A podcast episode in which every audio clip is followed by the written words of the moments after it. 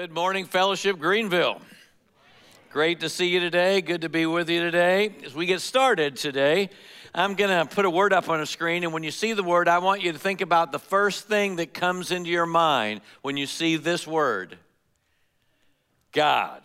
What's the first thing that pops into your mind when you see that word? Now, now just hold that thought for a minute and let's think outside the walls of the church. Let's say we were to go down to downtown Greenville and we were to stop 15 random people on the street and, and ask them what is the first thing that pops into their mind when they hear the word God. What kind of answers do you think that we might get?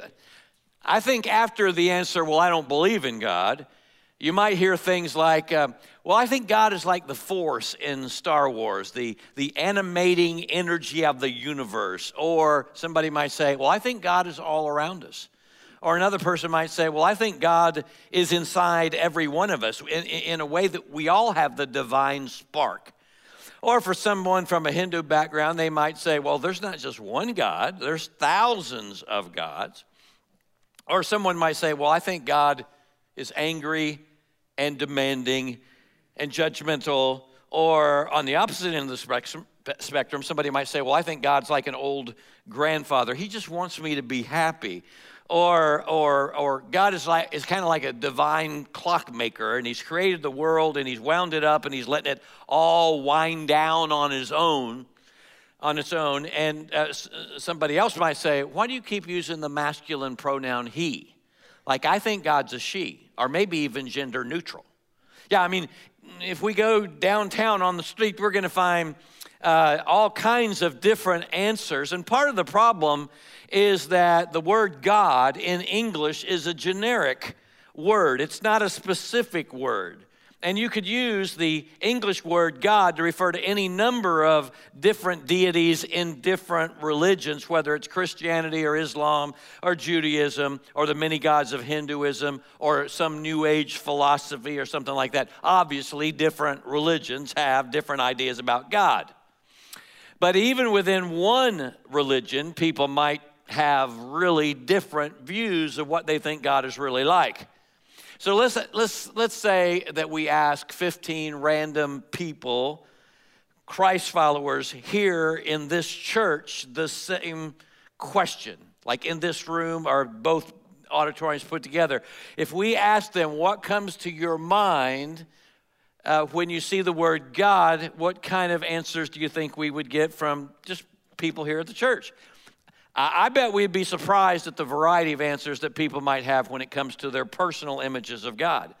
Because you see, when I put the word God up there on the screen, something came into all of our minds, every single one of us. So, where do those images of God come from? Well, your idea of who God is has been shaped by a whole complex set of factors, like the home you grew up in, the parents you had, the brothers and sisters you had, if you had brothers and sisters. Your idea of God was shaped by the church you grew up in or didn't grow up in, and in your own reading of the Bible, if you read the Bible. And this is a big one. Your idea of God probably has been shaped by some of the good and the bad things that have happened to you in your life. You see, our different views of God are the result of our own unique life experiences. Your life experiences heavily influence and shape your idea of who God is and what He's like. Now, listen to this. Author A.W. Tozer once said, What comes into our minds when we think about God is the most important thing about us.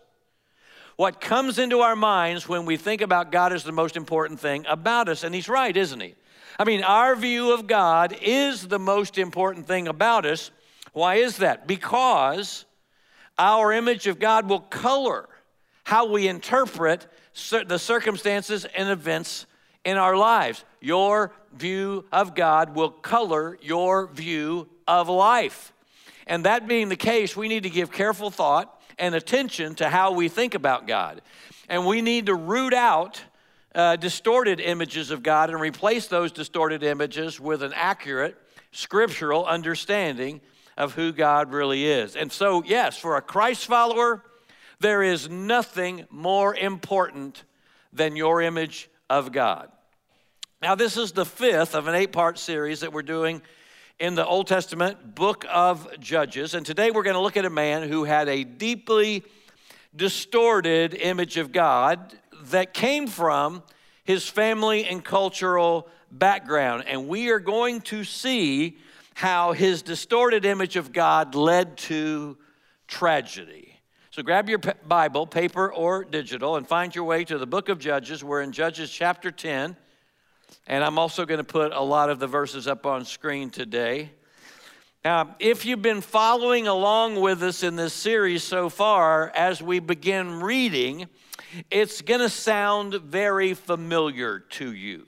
Okay? Chapter 10, verse 6, we read again the people of Israel again did what was evil in the sight of the Lord, and they served the Baals and the Ashtaroth, the gods of Syria, the gods of Sidon, the gods of Moab, the gods of the Ammonites, and the gods of the Philistines. In other words, the people are worshiping the gods of their enemies. Crazy. So the anger of the Lord was kindled against them, and he sold them into the hands of the Philistines and into the hands of the Ammonites, and they crushed and oppressed the people of Israel that year. Actually, for 18 years, they oppressed all the people of Israel who were beyond the Jordan and in the land of the Amorites, which is Gilead. And the Ammonites crossed the Jordan fight also against Judah and against Benjamin and against the house of Ephraim, so that Israel was severely distressed. And the people of Israel cried out to the Lord, saying, We have sinned against you because we've forsaken you as our God, and we have served the Baals. Now, again, if you've been following along in the series so far, how familiar does that scenario sound to you? I mean, we've been here before, right? I mean, we just read the first three steps of this downward spiral that we've been looking at in the book of Judges. You remember the downward spiral? The downward spiral is, and it's repeated over and over again. It always begins when the people forget God and the story of what Yahweh has done for them. And as a result, they sin against the Lord by worshiping foreign gods. Then God disciplines them by allowing uh, the, uh, them to be conquered and oppressed by nations, by the nations of the gods that they're worshiping. And then in their distress, the Israelites cry out to God who shows them grace. And then Yahweh raises up a deliverer, and there's peace in the land for a while until they do do it all over again and it's on and on and on that's the downward spiral we've seen in the book of judges since it was outlined in judges chapter 2 and we just read the first three steps of the cycle here in chapter 10 they sin against yahweh by worshiping foreign gods then Yahweh disciplines them by allowing the surrounding nations to conquer and oppress them. And then, in their distress, the people cry out for God to save them. Now, according to the pattern, what's supposed to happen next? I mean, well, what's supposed to happen next is we read a little line that says, And Yahweh raised up a deliverer for Israel. That's what happened every single time in the stories that come before this one. But that is not what happens this time. Something different happens. We're told that Yahweh doesn't do anything. He doesn't raise up a deliverer. In fact, he tells the people to go to the gods they worship and ask them for help. This time, God doesn't raise up a deliverer. Instead, we're introduced to our main character, who is by no means a paragon of virtue. Chapter 11, verse 1. Now, Jephthah, the Gileadite, was a mighty warrior, but he was the son of a prostitute. Gilead was the father of Jephthah, and Gilead's wife also bore him sons.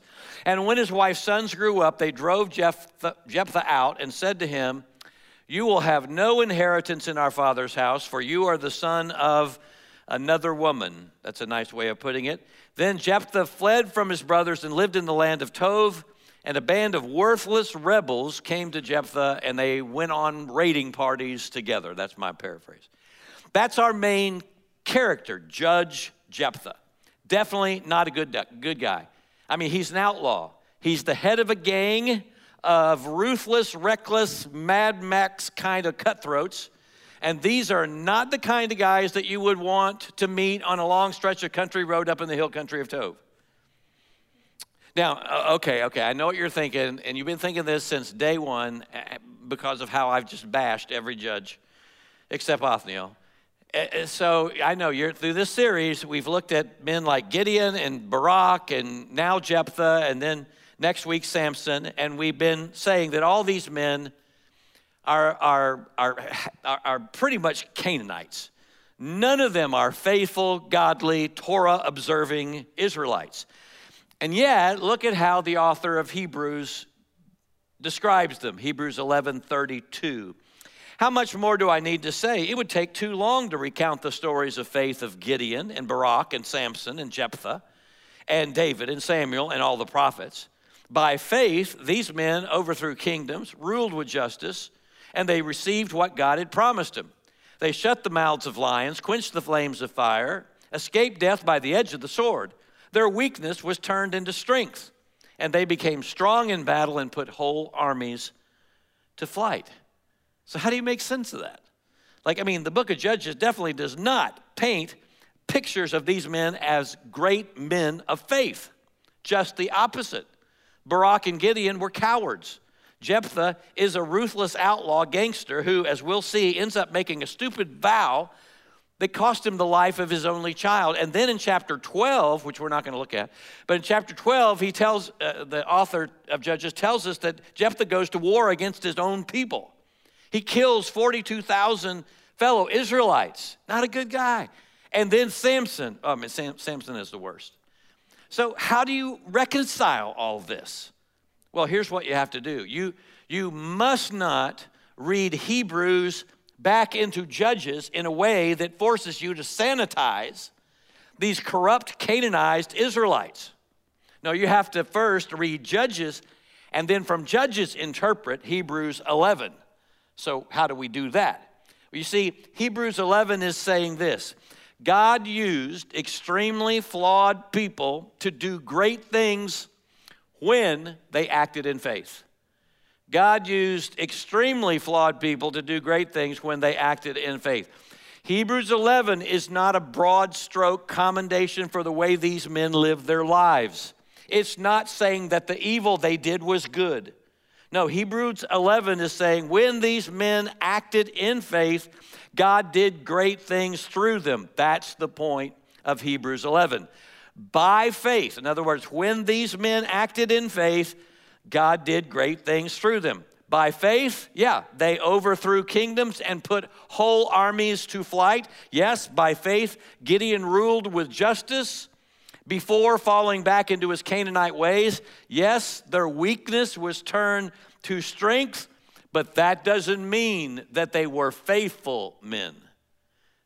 It doesn't mean they were faithful men long term, long life, faithful men.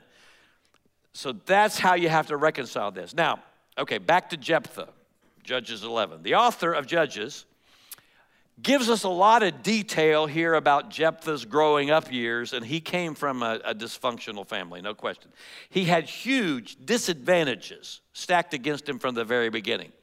We're told that his father was an Israelite, but he wasn't a great godly man. I mean, he takes up with, uh, this, is, this is what the word means a Canaanite temple prostitute. And let's just say Canaanite worship was pornographic and let it go at that. So Jephthah doesn't, he doesn't fit in his own family. I mean, his half brothers make life extremely hard for him. They put him down, beat him down, and ran him out of town. And really, he didn't fit anywhere in the, in the kind of tight knit clan tribal structure that ancient Israel had. So he's an outcast from the beginning just because of how he was born. And he's driven out from his family, and we're told he goes east to the hill country of Tov, which oddly means good. he went to the land of good, very strange. And, and that's where the outcast becomes an outlaw.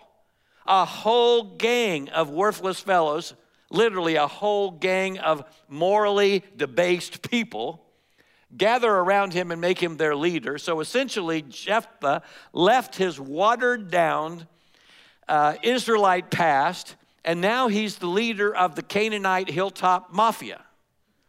Jephthah is a bad man. He comes from a bad background.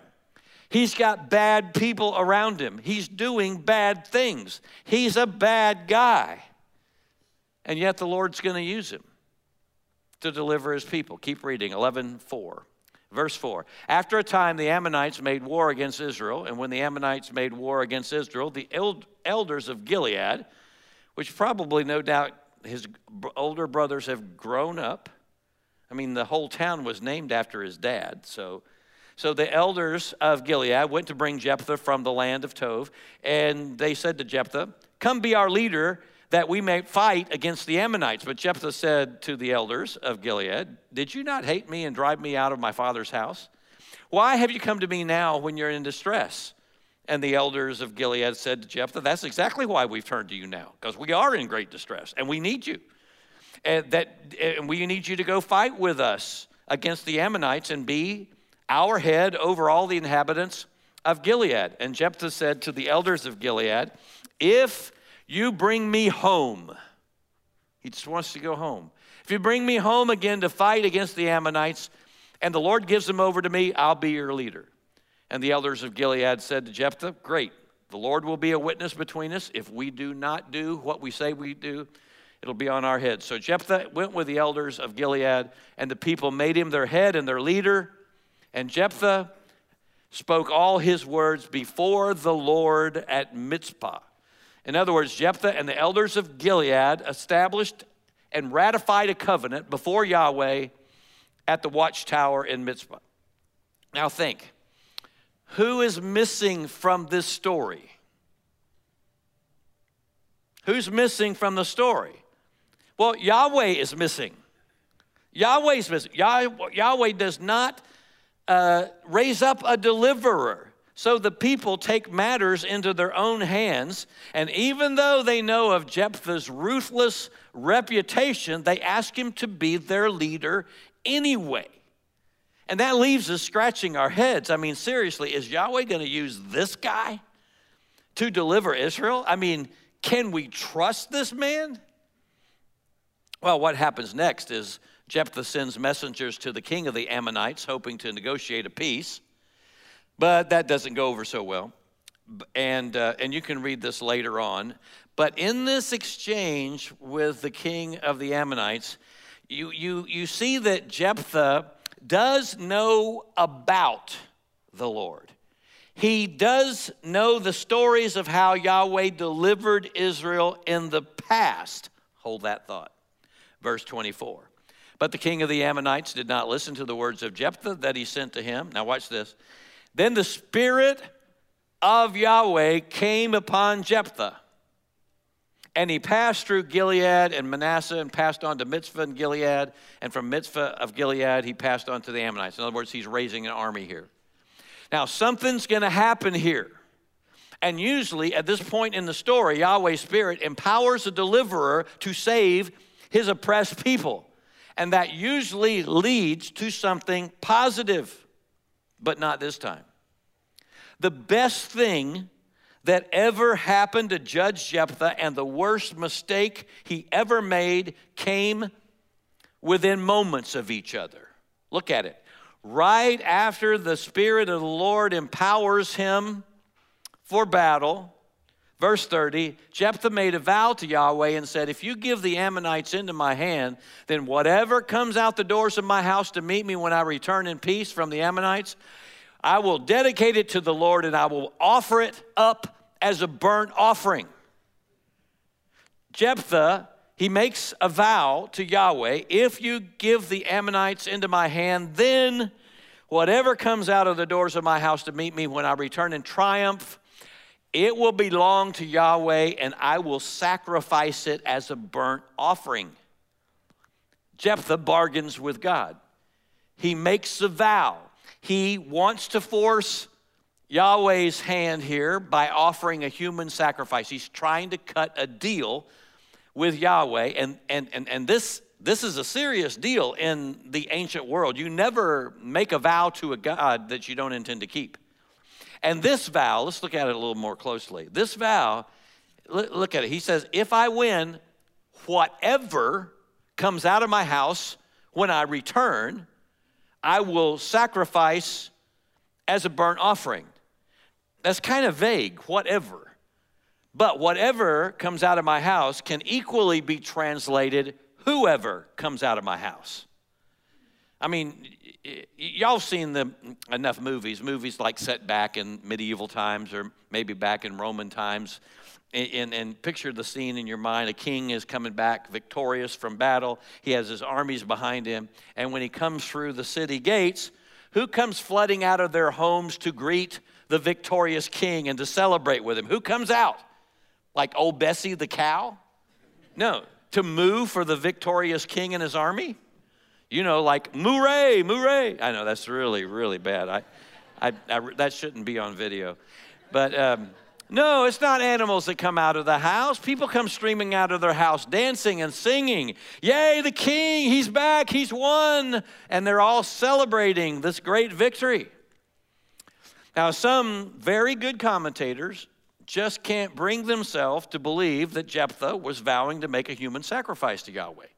I mean, after all, how does that fit with Hebrews 11, right? But think, Jephthah is not a good person. He hasn't been hanging out with good, godly Israelites most of his life. He, he doesn't really know Yahweh. Oh, for sure, as I said earlier, he knows about Yahweh. He knows the stories about how Yahweh delivered Israel in the past, but he doesn't know Yahweh. He doesn't know what Yahweh is really like.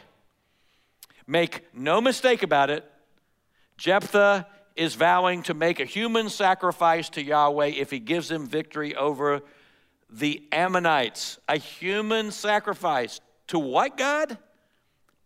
To, to the Lord? Are you kidding me? I mean, Yahweh explicitly outlawed a prohibited human sacrifice in, in the contract that he made with Israel back at Mount Sinai. It was written down in the Torah in Leviticus 18 21, Leviticus 21 uh, to 5, and in Deuteronomy, anyone who knew the Torah would know that Yahweh abhorred human sacrifice.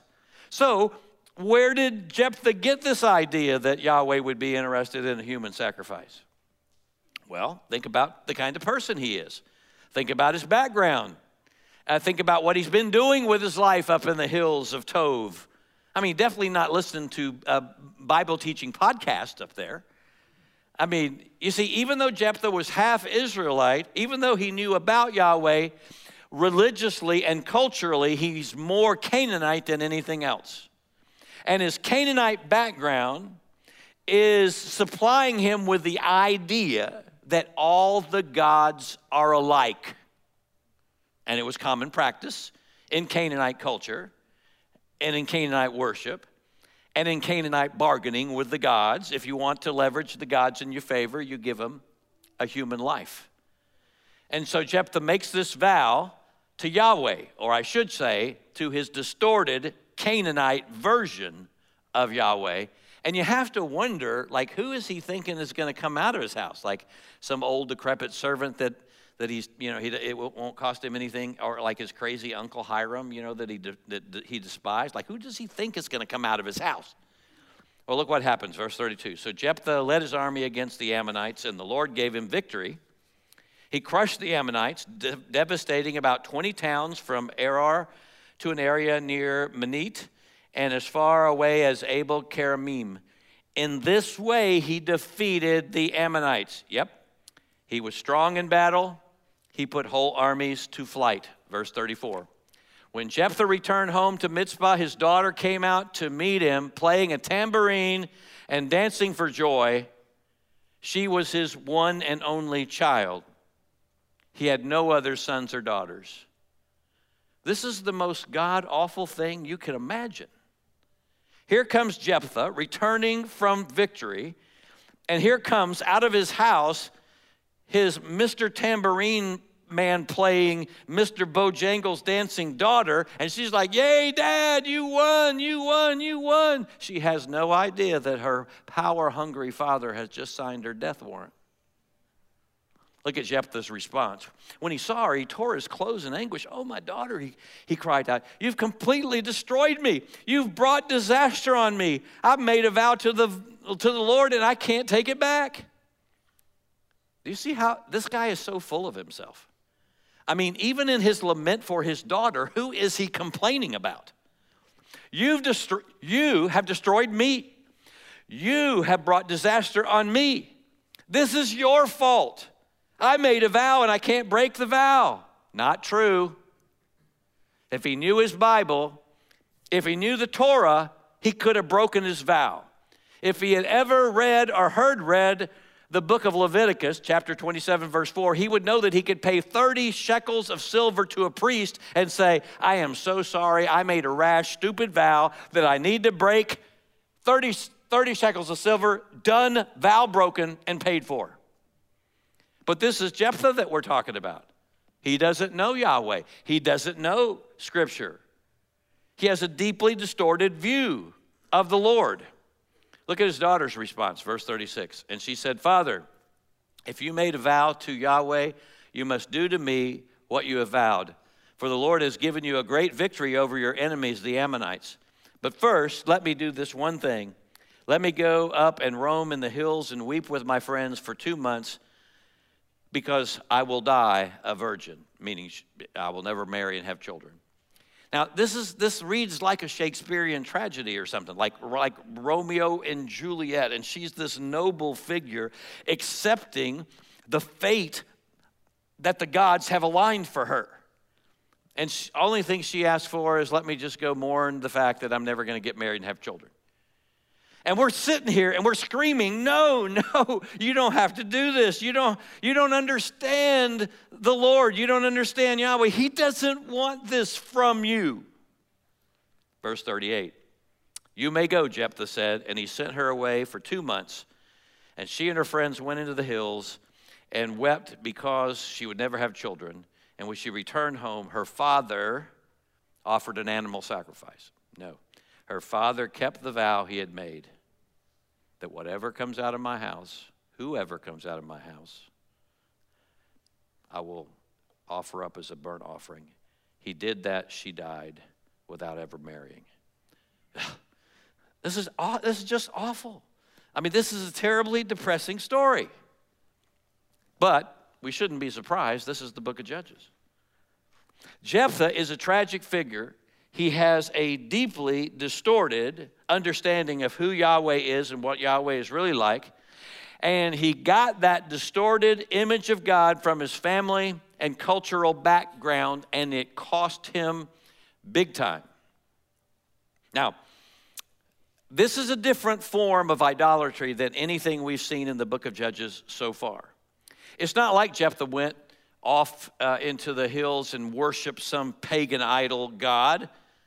But the idolatry we see here is that he constructed a Canaanite version of Yahweh, which is the most deceptive and subtle kind of idolatry there is. In fact, I would say the worst form of idolatry is making the one true God into something or someone he is not. The worst form of idolatry is making God over into someone he is not. And so the story of Jephthah and his deeply distorted view of God, it stands as a warning and a challenge to us. It challenges us to think about our own ideas of who God is, and it challenges us to think about where we got those ideas in the first place. Again, when I when I put the word God up on the screen, something came into every one of our minds. Where did it come from? That's something. It came from our family, religious, cultural background. It's come from how we interpreted the good and bad things that have happened to us. I think many times when we use the word God in English, we always spell it with a capital G, right? We always spell it that way. But I think we often assume that we're all talking about the same thing. But that's not the case, is it? And because of that, I think we all run the same risk that Jephthah did. In our culture today, in, in Western culture, the word God has a huge load of baggage attached to it. Much of it is deeply distorted when we compare it to the God who has revealed himself in and through Jesus of Nazareth. In our culture today, in our churches today, we run the same risk that, Je- that uh, Jephthah did, assuming that we know who God is and what He's really like, but do we really? And my concern is that in the church today, and even, even here at Fellowship Greenville, some of us have distorted images of God. And those distorted images of God can actually bring harm to our spiritual lives. So let's talk about that. What is a distorted image of God? Well, a distorted image of God is a lie that keeps us from knowing God as He really is. It's a lie that keeps us from knowing God as He really, really is. And that can lead to disappointment with God, or worse, it can lead to personal spiritual ruin. Mark it down distorted images of God always disappoint, they never fail to fail us. Our distorted images of God color the way that we look at God and life, even how we read the Bible.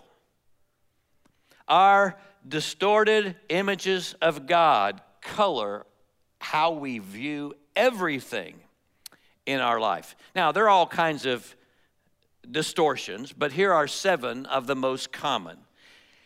So, first, there is the distant and impersonal God. This God is aloof and he's detached and cold and uncaring and disinterested in daily life. Maybe he's like the Force in Star Wars. Maybe he's like the divine clockmaker who just winds everything up and, and stands back and watches the whole thing wind down. It's, this, is the, this is the God where you hear people say, Well, I know God is out there somewhere, but he's just too busy running the universe to care about me. Colors everything in life.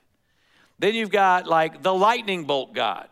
This God is demanding and petty and hard to please, easily angered, just, just waiting for the chance to zap you when you step out of line, and you end up living with feelings of fear and insecurity, feeling like you'll never measure up. And that colors how you view life. Then, then uh, the God wants me happy God. The God wants me happy God. The highest priority is my happiness. Like, I know I really don't have biblical grounds for divorce, but I'm just not happy in this marriage. And I just have to believe that God wants me to be happy. And so I'm getting a divorce anyway. You see, this, this is. Uh, it, it doesn't matter what God says in Scripture, the pursuit of happiness is all important, and so this is how you view all of life. Or the, uh, the, the unreliable God. This, this distortion is that God loves me one day, but he might not really love me the next. He might be mad at me the next. You just never, you just never know. And maybe somewhere along the line you lost a close friend or a, a family member and it kind of messed you up, and you're like, why would God let that happen? Like it just doesn't make, make any sense. So now you have a hard time trusting God to do the right thing in other areas of your life. Colors everything. Or the health and wealth God. I mean, your God is the God of personal achievement, the God of prosperity and success, the God who says something big and something good is going to happen to you today. or if you're sick, this God promises to heal you. And if he doesn't, it's because you don't have enough faith so your faith is the bargaining chip for you to get healed.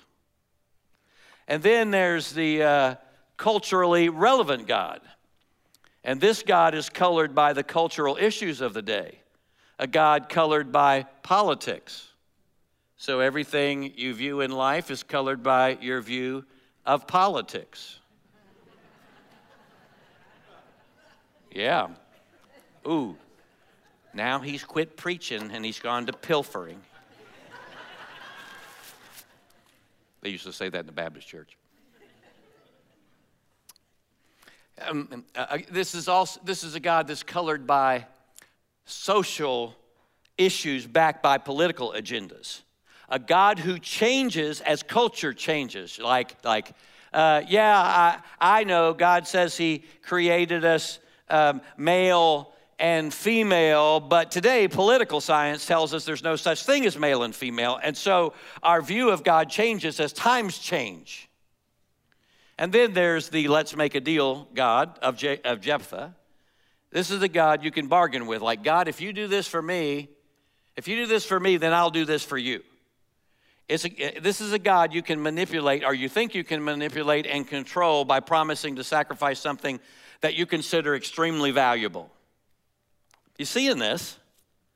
Here's the thing you, you might be able to recite and give mental assent to sound doctrine and the fundamentals of the faith, but your functional, day to day image of God may be a distortion of the theology you profess. And that will radically affect how you live your life. Do you see why Tozer said what you think about God is the most important thing about you? Question is, what is your daily image of God like? Every single day, we run the risk of adopting these culturally distorted versions of what the word God actually means. Whether it's the God who is overbearing, cosmic killjoy, just waiting to zap you, or the God who's aloof and uncaring and un- uninvolved, or the God that just wants me happy, or the God uh, who never corrects me, or the distortion of God that I have to bargain with him to get what I need him to do.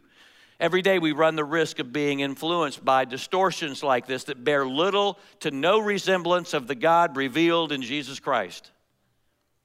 Years ago, after one of my D Men study times up in Wisconsin, I went with my friend, who I mention uh, every now and then, Chris Dolson. We went to an Episcopal church to hear a lecture given by the prominent New Testament scholar Tom Wright. And he told a story I'll never forget, and he's told this several times. I've heard it, he said it in other places and at other times. He said back when he was a chaplain at one of the colleges at Oxford University, every year he would meet with all the first year incoming undergrads, uh, undergrads who were coming into his particular college. And he said that uh, quite often he would get into a conversation with a student, and at some point the student would just kind of interrupt him, and he or she would say, Well, you know, I really do appreciate meeting with you. And this is nothing personal, but you probably won't be seeing me again. Because you see, I don't believe in God. And uh, Tom Wright said he, he came across this so often that he, he kind of came up with a stock response. So he would ask the student, huh, well, that's interesting. Would you mind telling me what God is it that you don't believe in? And so the students would usually look at him kind of puzzled because, because they mostly assumed the word God means the same thing. And he said that the students would go on to describe the God that they didn't believe in. And he said that this, this, the descriptions were remarkably similar from student to student because they described a being who lives up in the sky, who looks disapprovingly down on the human race who intervenes occasionally to do a miracle or two, and in the end, he sends bad people to hell and good people go to heaven. And to this description, Tom Wright developed another stock response. He would say, Well, I'm not surprised that you don't believe in that God. Neither do I. And he'd go on to say, You see, the God I believe in is the God revealed in Jesus of Nazareth. And he's quite different from the God that you just you just described. And he said he would leave the matter there, hoping for, for another conversation about it. You see, I think the tragedy in our culture is that the God that many people reject is not the God revealed in Scripture, not the God revealed in Jesus Christ. The God that most people reject is some culturally distorted version of God that they picked up along the line, uh, somewhere along the line. For a Christ follower, the word God has a very specific meaning. It's always bound inseparably with the story of the life and death and the resurrection of Jesus Christ. And when you read through the New Testament, if you tune your, your eyes and ears and mind to this, you, you, you'll, you'll pick it up like when you look at how the New Testament authors use the word God, which is a generic word in Greek, just like in English, but when you read through the New Testament, you find that the New Testament authors clearly define who God is, the God they're talking about. Let me, let me show you a couple examples so you get the idea of what I'm talking about. The first sentence from Paul's letter to the Galatians is this this is a letter from Paul, an apostle appointed by Jesus Christ and by God the Father who raised Jesus from the dead. Excuse me, Paul, what, what God is it that you're talking about? Oh, oh, let me be clear. I'm talking about the Jesus raising God, the God of the Jesus story. That's the God I'm talking about. Or look at the first sentences from First Peter. Peter says, All praise to God, the God, uh, the Father of our Lord Jesus Christ, the God who, by his mercy, has given us a new birth into a living hope through the resurrection of Jesus Christ from the dead. Excuse me, Peter, what God are you talking about? Oh, I'm not talking about the gods of Rome. I'm not talking about the gods of the Greek pantheon. I'm talking about the God of the Jesus story. The God who, in Christ, has given us new life. The God who, in and through Jesus, has ushered our world into a new era of hope when he raised Jesus from the dead. That's the God that I'm talking about. Look at the first sentences from the book of Hebrews. Long ago, at many times, in many ways, God spoke to our fathers by the prophets. But in these last days, He has spoken to us by His Son, whom He's appointed heir of all things, through whom He created the world.